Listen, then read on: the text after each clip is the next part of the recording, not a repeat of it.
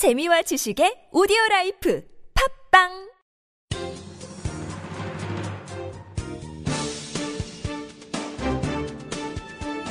일간 사설 4월 23일 목요일 경향신문 사설. 세월호 인양 온전하고 빠르고 안전하게.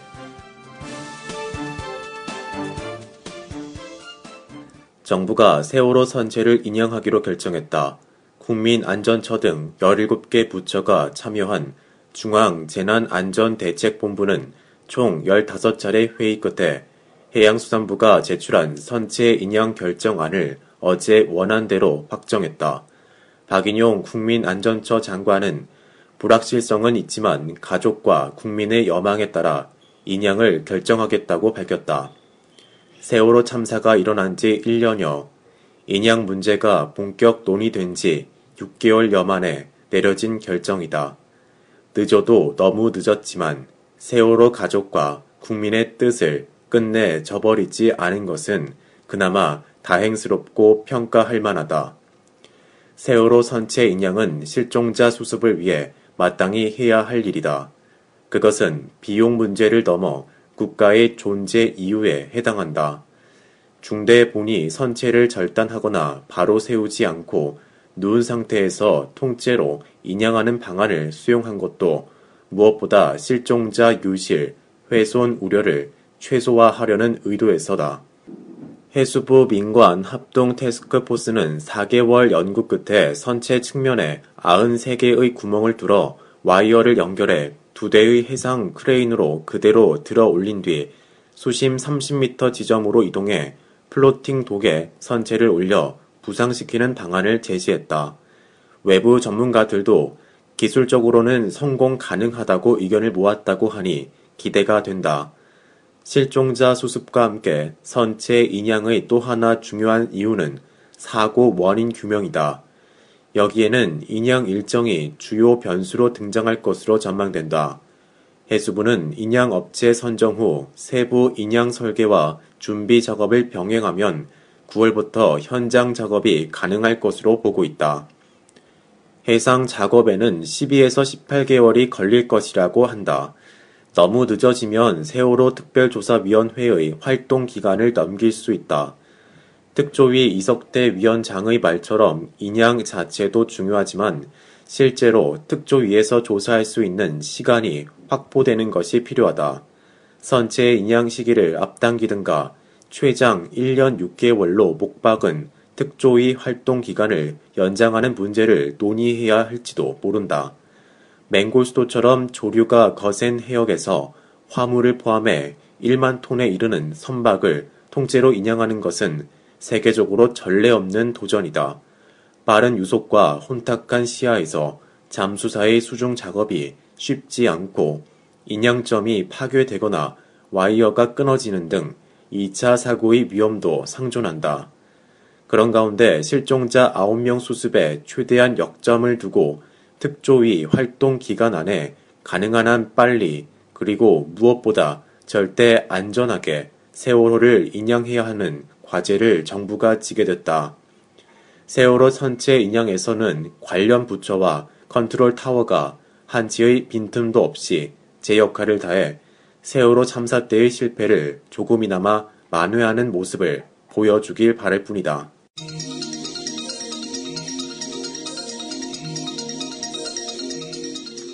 우려되는 영유아 사교육비 편중 1, 5세 영유아 사교육비가 기하급수적으로 증가하고 있는 것으로 나타났다. 교육시민단체 사교육 걱정 없는 세상은 어제 국책연구기관인 육아 정책연구소의 연구 보고서를 인용해 지난해 영유아의 총 사교육비 규모가 3조 2289억 원에 달한다고 밝혔다. 전년보다 무려 22.2%나 늘어난 것이다. 1인당 사교육비도 월 평균 10만 8,400원으로 전년보다 3만원가량 늘었다. 같은 기간 초중 고교생 월 평균 사교육비가 3천원 증가한 것과 비교하면 무려 10배에 육박하는 증가세다. 사교육 광풍이 초중 고를 넘어 영유아 단계로 급속히 확산하고 있는 것이다. 영유아 사교육의 근본적인 문제는 비판과 분별력이 부족한 영유아가 상업적 교육 프로그램에 그대로 노출된다는 것이다. 교육 내용이나 과목의 적절성에 대한 공식 검증을 거치지 않았기 때문이다. 인간 발달의 토대가 형성되는 영유아기 교육의 중요성을 부정할 사람은 없을 것이다. 그러나 과도한 사교육은 가계 부담 신화뿐 아니라 바람직한 신체 및 정서 발달도 해칠 수 있다. 영유아 사교육비가 국내 총생산의 0.3%에 육박하는 나라는 세계에서 한국이 유일할 것이다. 여기에는 의무 교육이 아니라는 이유로 영유아 교육을 민간 시장에 내맡긴 채 나몰라라 해온 정부도 책임이 있다. 사교육 걱정 없는 세상이 공개한 자료에는 영유아 사교육의 심각성이 잘 드러난다. 사교육이 영어에 편중돼 있다는 게 가장 큰 문제다.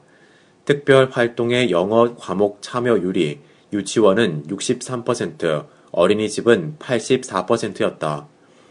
초기 영어 교육의 필요성을 인정한다 하더라도 한국어도 제대로 못하는 아이에게 영어 몰입 교육부터 하는 것이 바람직한 일인지 따져 볼 일이다. 사교육 참여가 교육적 필요보다는 참여하지 않았을 경우 겪게 될 불이익 걱정 등 교육 외적 요인이 크게 작용한 것으로 나타난 것도 주목된다. 참여하지 않을 경우 아이가 외톨이로 지낼 수 있음을 우려한 것이다. 학습지를 이용한 선행 학습까지 성행하고 있다고 하니 한숨이 나온다. 학습지가 창의력과 상상력 발달에 도움을 준다는 해당 업계의 주장은 믿기 어렵다. 이번 연구 보고서는 정부가 영유아 사교육을 더 이상 외면하지 말라는 경고다. 영유아 사교육 실태를 국민에게 정확히 알리고 기왕의 초중고 외에 영유아 분야까지 포괄하는 종합적 사교육 대책을 세우기 바란다.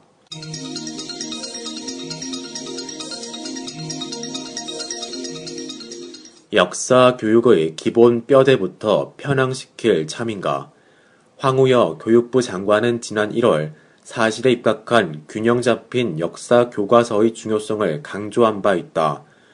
한국방송기자클럽 초청 토론회에서 역사는 한 가지로 가르쳐야 한다는 황 장관의 언급이 역사 교과서의 국정화를 시사한 것이라는 보도가 나오자 이같이 해명한 것이다. 그런데 당시의 해명 자료를 살펴보면 간과할 수 없는 대목이 있다. 국가의 책무성과 오류 없는 사실에 입각한 균형 잡힌 역사 교과서라는 점을 분명히 한 것이다. 다양한 해석과 시각이 존재하고 새로운 역사 고고학 자료가 등장하면 언제든 바뀔 수 있는 것이 바로 역사 분야다. 따라서 오류 없는 사실이란 존재할 수도 없고 존재해서도 안 된다. 그런데 정부가 나서 무오류의 역사를 만들겠다는 것은 오만하고도 위험한 발상이다. 황 장관이 언급한 역사 교과서는 곧 정권의 입맛대로 균형을 잡는 역사 교과서를 의미하는 것으로 해석될 수 있다. 이 같은 교육부의 시각은 엊그제 경향신문이 역사과 교육과정 강론 개발팀의 연구진 17명 명단을 입수해 분석한 결과에서도 그대로 드러났다. 즉, 연구진 가운데 역사 교사 및 한국사 전공자 10명 중 8명이 친정부, 우편향 인사들인 것으로 분석됐다. 2013년 교학사의 한국사 교과서 비호 논란을 일으킨 교과서 수정심의위원 3명이 포함됐다고 한다. 국정 교과서 도입에 적극 찬동한 교수, EBS 교재에 박정희 유신 관련 문항을 줄이라는 등의 메일을 지필진에게 보낸 이도 있었다. 또 2009년 교육 과정 개정 당시 민주주의를 자유민주주의로 변경, 우편향 논란을 일으킨 인사의 제자도 있었다. 역사과 교육 과정 강론 개발팀이 하는 일이 무엇인가? 중학교, 역사, 고교 한국사 등의 지필 원칙을 정하는 곳이다. 역사 교과서의 뼈대를 세우는 곳이다. 따라서 진정한 의미에서 학계에서 널리 통용되는 사실에 입각한 균형 감각을 갖춘 학자들이 참여해야 한다. 역사 교육의 가치를 다루는 역사 교과 전문가들도 반드시 포함돼야 한다. 하지만 교육부가 국정 교과서 도입을 고려 정부 입맛에 맞는 인사들 위주로 기용한 게 아니냐는 비판도 나온다. 학회나 교사단체의 추천을 의뢰하던 관례도 깼다고 한다. 그러다 보니 다양성과 전문성을 결여한 구성이 되고 고질적인 편향성 논란이 되풀이되는 것이다. 잊어서는 안 될 것은 역사란 생각하는 힘을 길러주는 과목이라는 점이다. 하나의 정답을 강요하는 분야가 결코 아니다.